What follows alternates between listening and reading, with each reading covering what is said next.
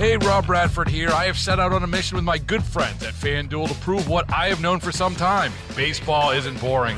Now I have a daily podcast to prove it with some of the most notable people in the baseball world screaming baseball isn't boring from the mountaintops or at least agreeing to come on our show. Players, managers, GMs, and yes, even the commissioner of baseball, Rob Manfred. It has been a constant wave of baseball's most powerful voices. So join the revolution, subscribe, and soak in Baseball Isn't Boring. Listen on your Audacy app or wherever you get your podcast. You'll be glad you did.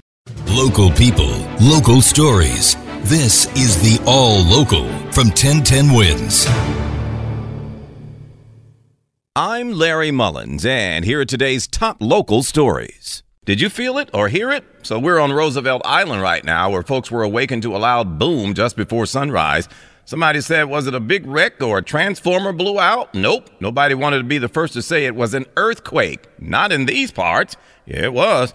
1010 Wins did some digging around just about the same time folks were starting to call in from Astoria and Upper East Side. And guess what?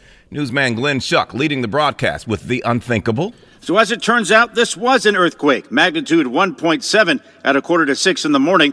OEM says they've been told the location was centered a half a mile east northeast of Astoria.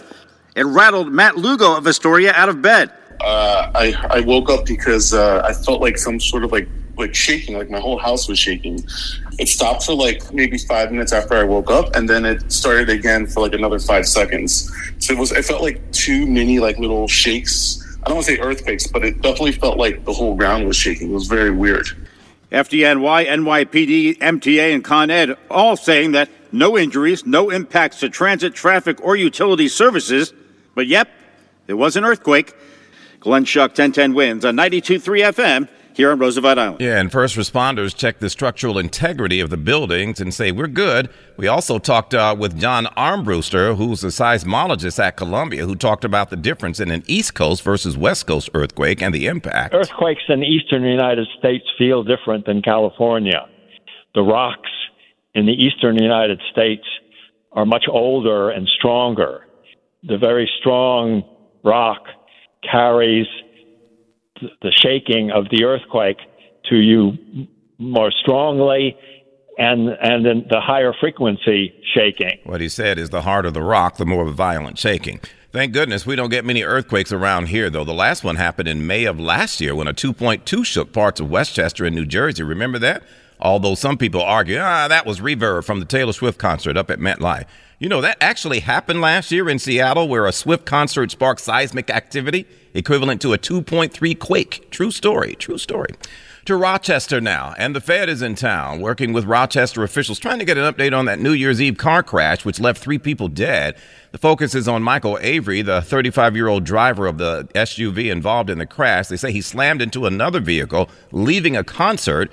Two people in that car, as well as Avery, died. Several people on the street in the path of all of this were injured. One report says he appeared to be aiming for a pedestrian crossing when the incident happened. But much has been said about the gas cans they found in Avery's car, which started the rumors about a terrorist attack. Police Chief David Smith. Avery made at least a half dozen purchases of gasoline in gas containers from different locations throughout the Monroe County and Ontario County areas. Thus far, our information has shown he was alone when making these purchases. Today, they're saying his motive isn't clear. They found uh, they haven't found anything to suggest any form of political or social bias or terrorism. Police say he might have had some kind of undiagnosed mental health issue.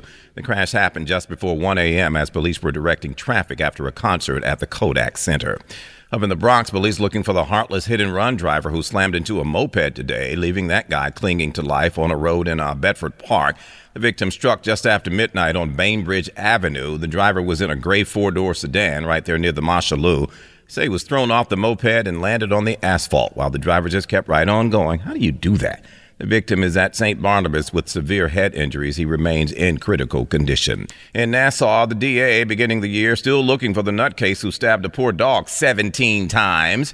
The incident happened last month, and the little Cornell is doing okay, but they still want to find the culprit because that was pretty mean. This is a horrific case of animal abuse. Nassau County DA Anne Donnelly says the terrier mix was seen bleeding all over as he was slowly walking down Washburn Avenue in Freeport. He was stabbed 17 times. And one of the stab wounds punctured the, the area around his lungs. It's still a mystery who did this to Cornell. The DA believes the two year old dog was someone's pet and is urging anyone with any information to come forward, even anonymously, to help prosecute the person responsible. The SPCA has put up a $5,000 reward for information leading to an arrest. The person responsible could face prison time if convicted, and the stab wounds were intentional, the DA says not defensive. Sophia Hall, 1010 wins on 92.3 FM on Long Island. A pet owner, she says? Who stabs their own dog like that? Golly.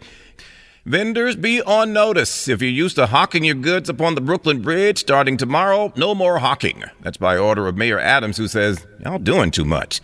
Deputy Mayor Meera Joshi says, Yeah, it's a safety thing. At its widest point, that bridge is 16 feet. At its narrowest, it's 5 feet. It's crowded on a regular day, if there's an emergency, it's a life threatening experience. And so we have to make sure that our major pedestrian thoroughfares are there for pedestrians. And now the fallout. Dozens of these vendors, like Yomara Salgado, have just hours to figure out where to go. It means everything for me because I work here. I have two kids on college. One goes for a four year for oh, dentistry. She says Mayor Adams told her last year that she would not be forced out. But the city is doing just that starting Wednesday in the name of security concerns when crowds get too large. Chris Baxter, visiting from the UK, says there are much more crowded places to be. No, I think it was quite controlled. I think it was um, easy to get by. I think everybody operates with respect, and um, yeah, I don't see it as a problem at all. The flyer handed out by the DOT points vendors to other places they can go and says any property left on the bridge after midnight will be removed.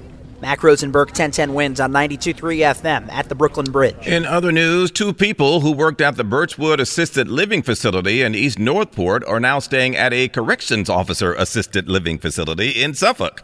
Yeah, cops arrested the two for allegedly using one of the residents' debit cards where they worked.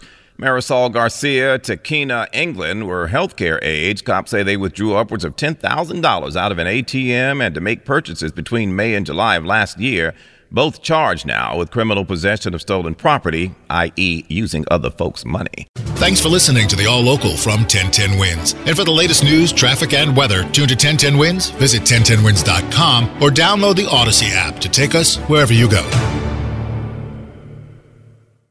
Hey, Rob Bradford here. I have set out on a mission with my good friends at FanDuel to prove what I have known for some time baseball isn't boring.